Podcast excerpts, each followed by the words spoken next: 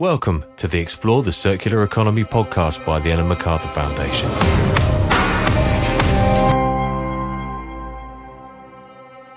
Welcome to the Explore the Circular Economy podcast, where we discuss how to move away from a linear take make waste economy to one that designs out waste and pollution, keeps products and materials in use, and regenerates natural systems. This episode is the third in a five part series focused on the fashion industry with the Make Fashion Circular team at the Foundation, explore how fashion can thrive and not just survive by designing a circular economy for clothes.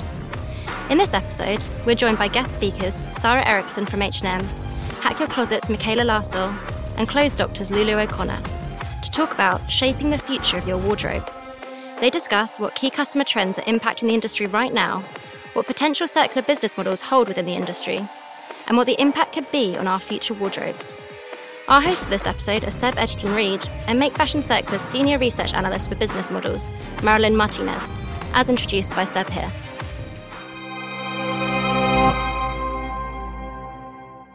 Um, but I'm joined by my co-host today, Marilyn. Marilyn, you're part of the Make Fashion Circular team here at the Foundation. And in the first episode of this series, uh, Make Fashion Circular lead Francois said that the greatest innovation challenge that faces this industry is how do we change the fundamental operating model? How do we scale some of these innovative businesses? So, what are we going to be talking about today?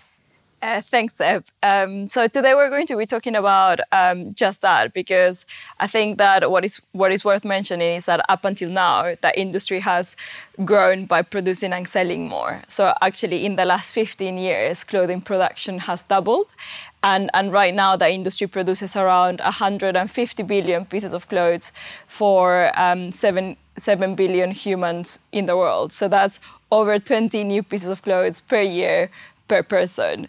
Um, and I think that right now, the, the, this huge influx of, of clothes has meant that people like us are no longer satisfied with a fashion experience. So people report um, feeling overwhelmed because of the amount of choice when shopping, but also because you don't know what to wear anymore in the morning and it takes it uh, so long.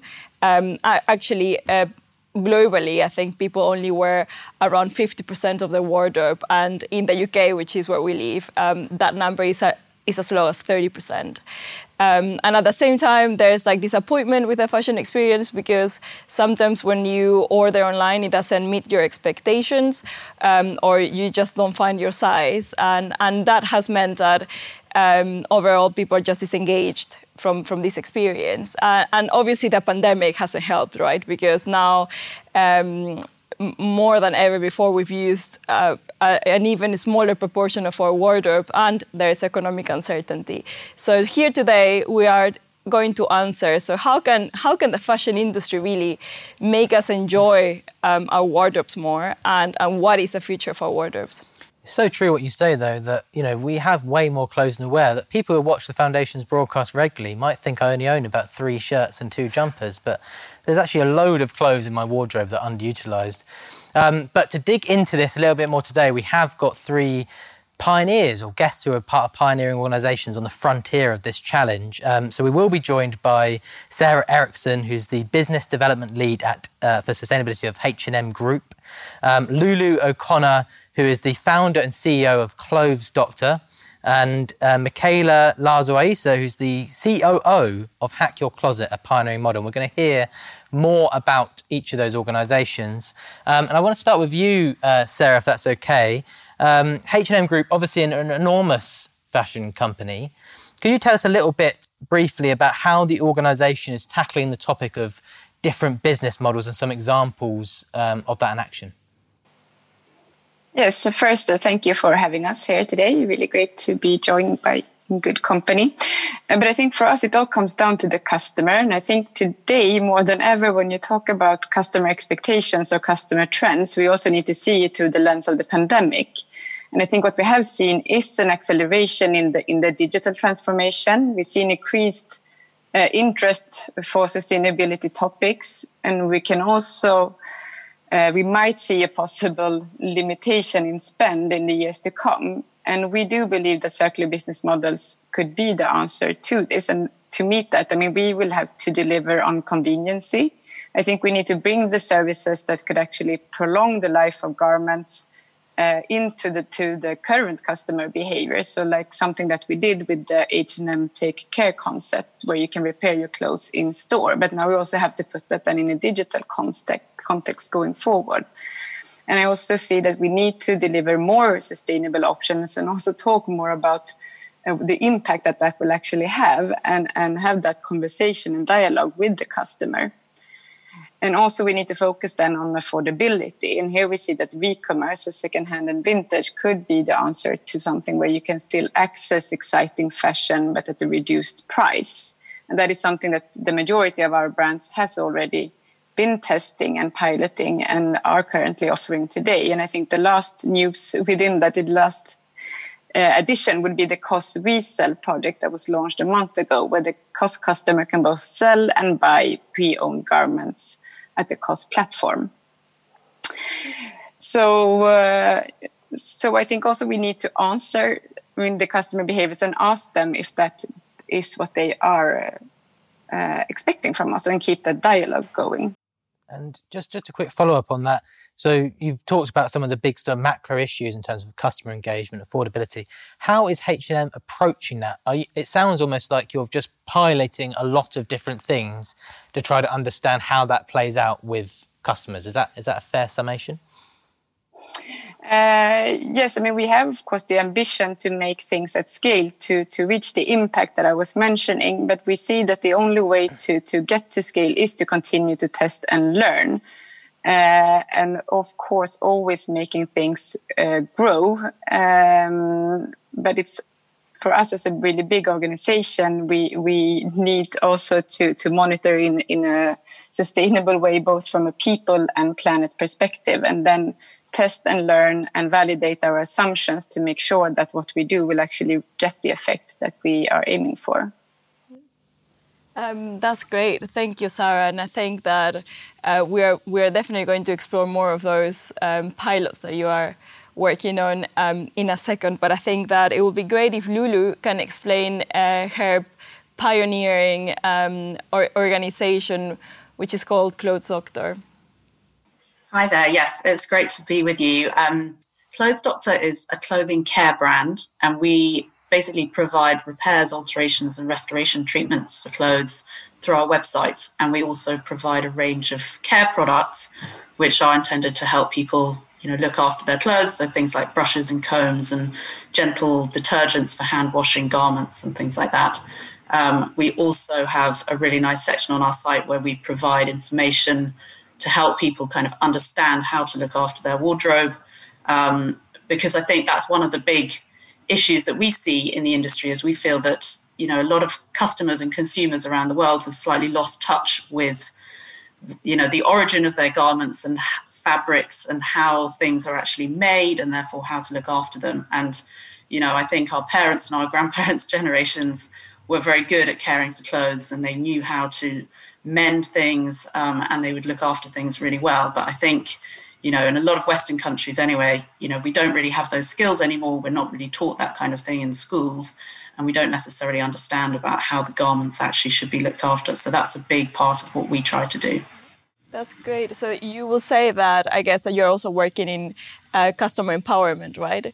To empower them to really, you know, have this engagement and this dialogue and, and this connection with their clothes again, which is something that we might have lost in the last decade or more. Yeah, exactly. And and, and I think, you know, for a, a good example of that would be we find that a lot of the garments that we um, work on actually on our services side um, will have they many many garments will have a dry clean only label in them mm-hmm. um, and I think we certainly believe that this is something that often is unnecessary. And actually, a lot of garments out there don't actually have to be dry cleaned. It's quite a sort of standard um, thing that producers will use to just be, you know, a fail safe that they will they will put on many many different types of garments. So things made of silk, cashmere, and wool, for example, will often all have a dry clean only label. But you know, dry cleaning is actually very damaging for the planet. It can also damage clothes over time. And so a lot of what we try to do is try to explain to people that there are other ways to care for clothes, for example, that often those can be hand washed um, to better effect than dry cleaning. And so that's a good example, I think, of where it's quite simply just a sort of maybe a, misunder- a miscommunication or a sort of people being slightly out of touch with, um, you know, what those garments actually are and how they can care for them in other ways. And there might, Lulu, be a couple of people watching this show who are thinking, I don't have time to also look after my clothes. But I guess your experience is that there are many people who are really enthused by that and see the massive benefits that it can deliver for them in the medium to long term. Yeah, I think it's it's an incredibly satisfying experience, to be honest. Um, to actually, you know, speaking from personal experience, and the reason I started the company was because I had a very large wardrobe in in a previous life, in a previous job, and it was full of different items of clothing that I had bought over the years. I had shopped online a lot. I filled up my wardrobe. I had a lot of items in there which I never wore or were slightly damaged or um, you know, I didn't really know how they should be looked after, and I just left them in there, and I never really did anything about it. But actually, going through that process of cleaning out my wardrobe, working out what I wanted to keep, what suited me, what didn't, um, and actually how to look after those things, mending the ones that I wanted to um, keep wearing, um, and working out how they should really be cleaned and cared for. I think it's a really sort of empowering experience, and and you know, I can now go into my wardrobe and I find it sort of a pleasure to actually look at it and I can actually see what's at the back now. And Mikaela, um, Hack Your Closet, what is it in a nutshell? Well, Hack Closet is on a mission to reduce waste and pre- prevent waste in the clothing industry. And we want to challenge ownership of clothes. So we do this by taking clothes out of the waste stream and prolong their use phase. Um, it could be recommerce, it could be pre-loved secondhand items, but also overproduced clothes from different brands. And we match the style of those clothing items with our customers' style profile and send them four items each month that they can use for as long as they want before they return them to us. Uh, we always keep ownership of all the clothes and circulate them between our customers to make use of all the items for as much as possible. Um, that's awesome. And, and how are you ensuring that actually the, the clothes that you send match the style of the of the users? Yeah, this is something that we're constantly developing because style is quite uh, difficult to explain. What I like or what I think is trendy or minimal might not be uh, the same for another person. Um, so once you sign up, you go through a style uh, survey where we ask a lot of questions that we have developed to understand better your style. And uh, all the clothes also have a certain style, so we can match that together uh, with all the data we collect. And of course, the more boxes you get, the more fine tuned your style profile will become, thanks to all the collected feedback that you give us and all the inspirational pictures that you can upload. So in the end, we have a huge database with customer preferences that knows what you want yeah. and like better than yourself. Uh, and also a growing history about all the items that we circulate, which is really fun to look back to later. Okay, so if I get it correctly, then you use, I guess, use clothes that you circulate to different users, and then you make sure that they actually use it by matching it to what they like to wear, right?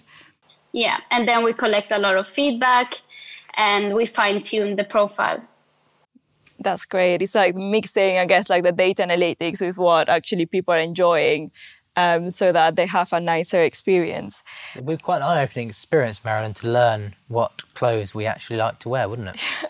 to know my style profile, it would be like quite, quite an eye-opening experience. There are many who come back to us and say, "Oh, I would never buy this item, but when I tried it on, I love it. So thank you for uh, making me go out of my comfort zone."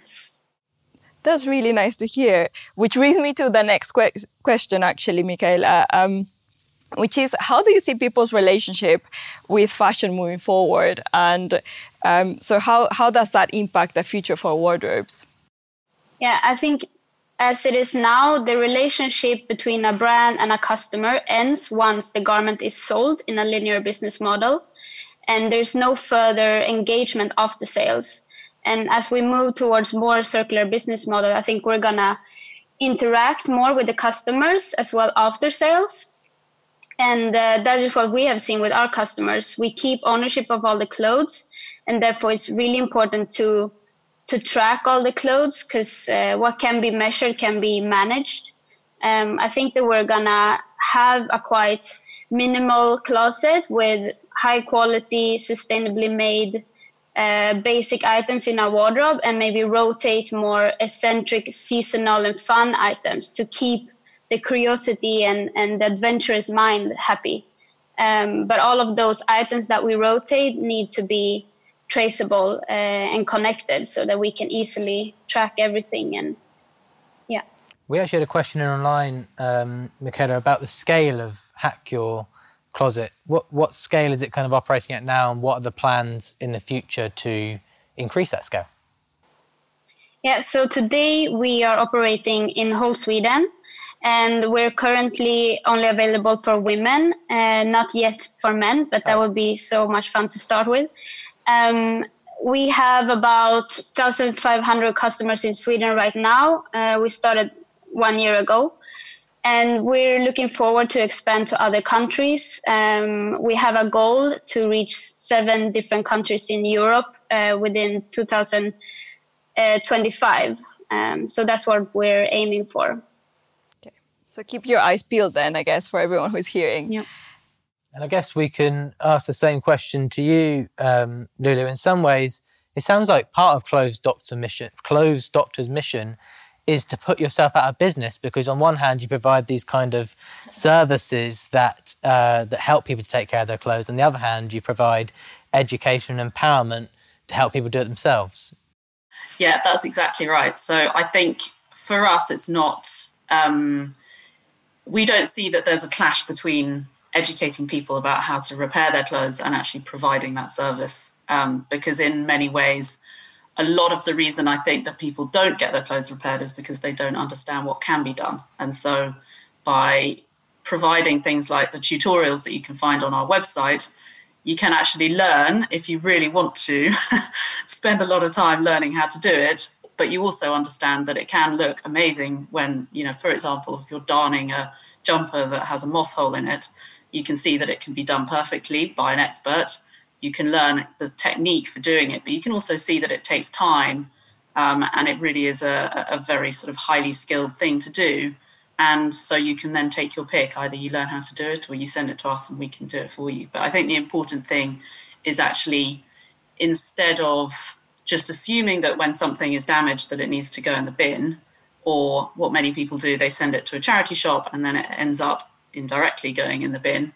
Um, you know, you can there are actually other options, and I think the opportunity to grow the market and to help people understand that that they can make that choice not to throw away is something that's going to be much bigger for us than you know the difference between someone trying to do it themselves at home. So that's that's the way we think about it, and I think you know generally obviously raising awareness um, spreading the word and it's it's a very important part of our our ethos and our mission is to is to help people learn to do that.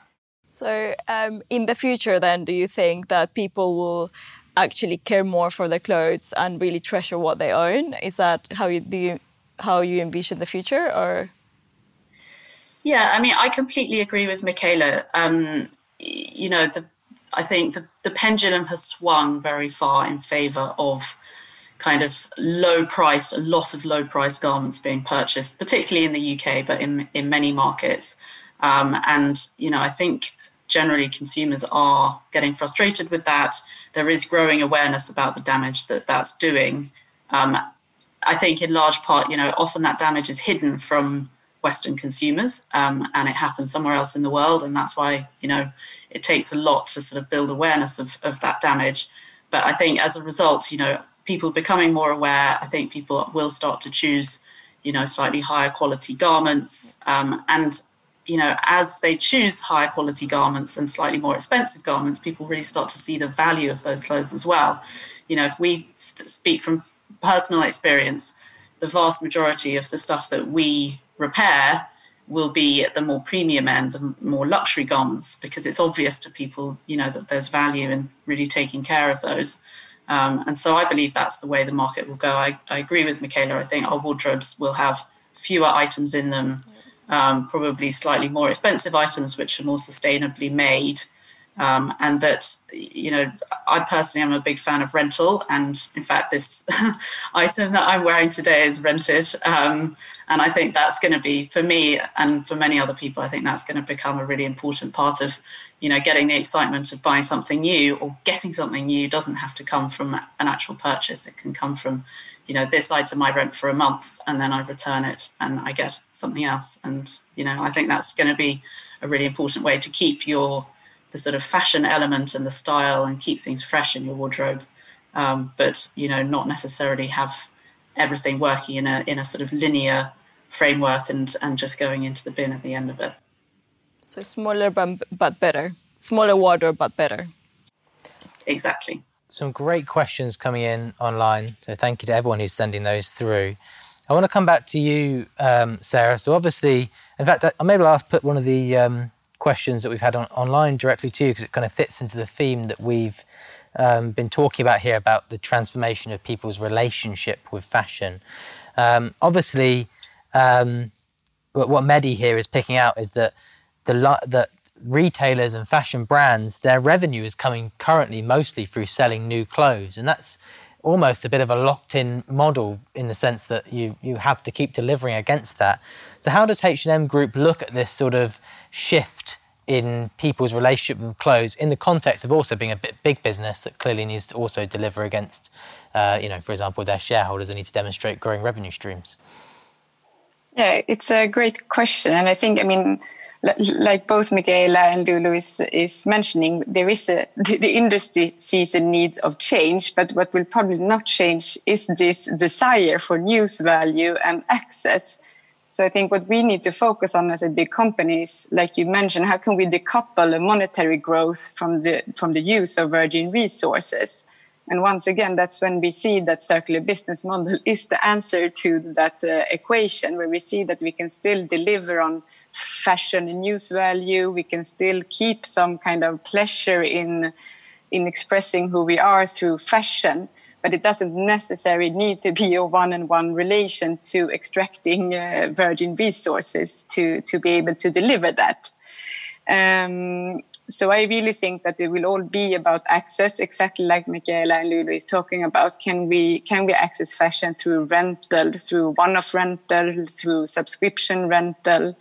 uh, by turning those those items in different ways whether it's e-commerce and you really like sell things and with the money that you give get maybe you will buy something that someone else has used before you uh, and also i think in parallel i mean if we start to create a greater awareness about the um, the actual value of your clothes when it comes to the to the impact that they have on the climate and how we start to cherish that and and spend more both maybe time like you say lulu but if we don't have time then we might spend money to to repair them. And that could be then an income that is decoupled from the use of virgin resources and so i would say i mean that our, our we will still focus on delivering news value uh, desire for fashion to make it fun and, and accessible but but can we try to do that with less resources. And we talked a bit about some of the pilots earlier that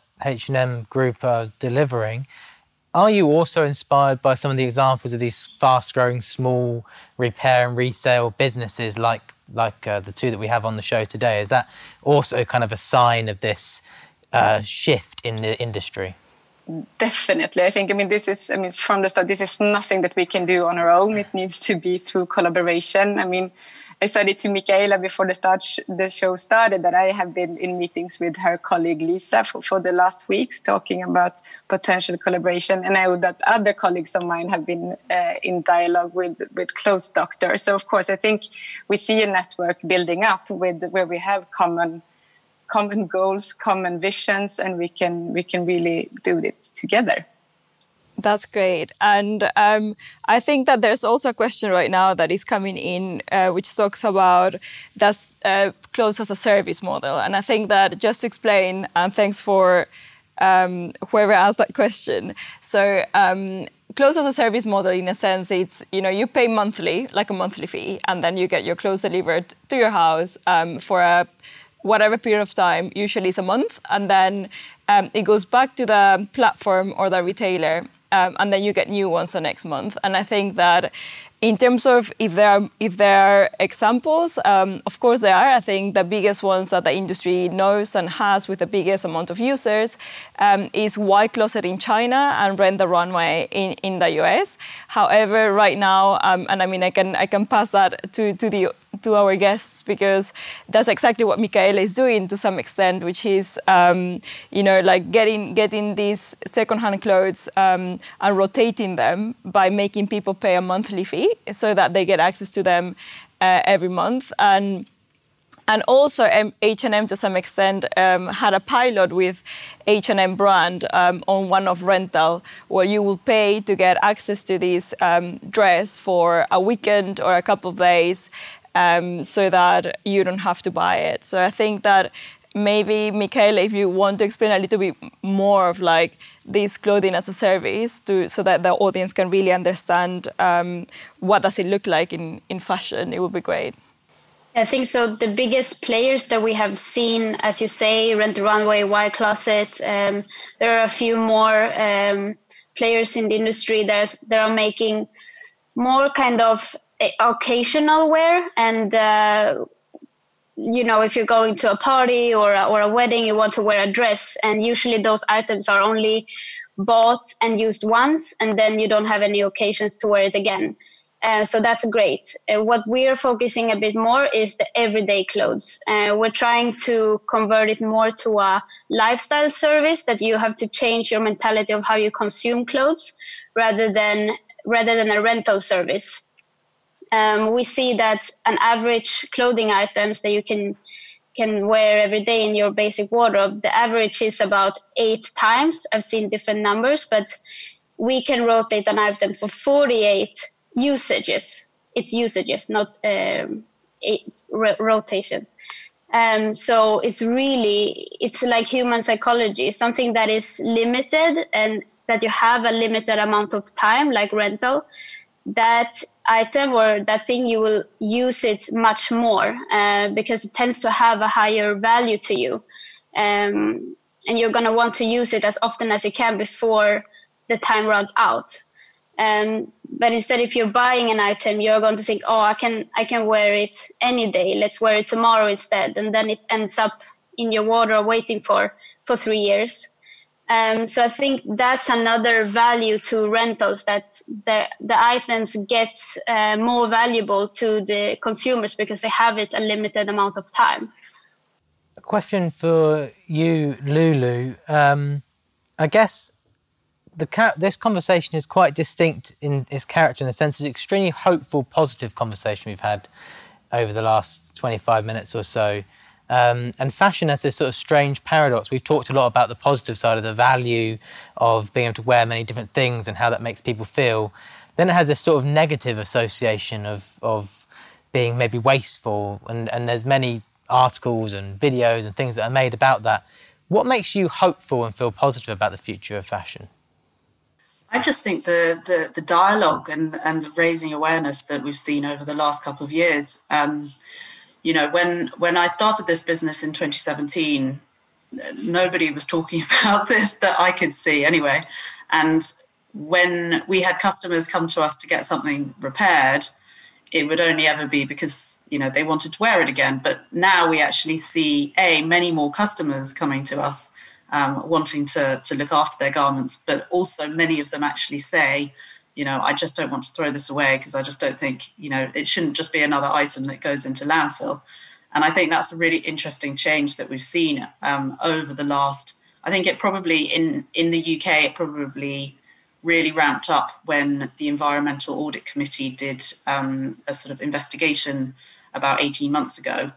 Um, and that really started to, to sort of raise awareness and, and bring kind of headlines around um, the damage that the fashion industry does. And I think as a result, you know, really has started to change people's mindsets. And I think the the the, the reaction has been really phenomenal. And, and while there's you know obviously a lot more work to do, I think that it's it's really moving in the right direction. Um, and and I think that that is a really really positive thing.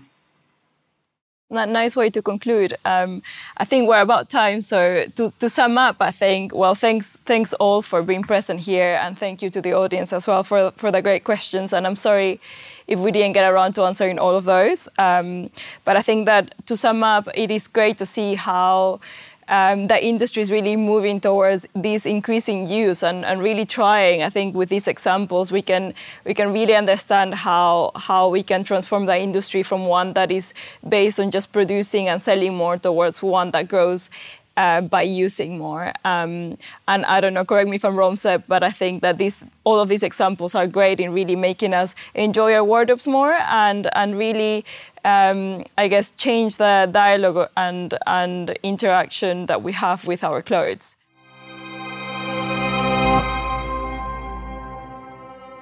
Some great insights in this episode into circular business models from our hosts and guest speakers. It's incredible that on average we only wear 50% of our clothes and that the rest sits unused in our wardrobes. It's definitely time to start utilising these new circular business models and changing our mindsets.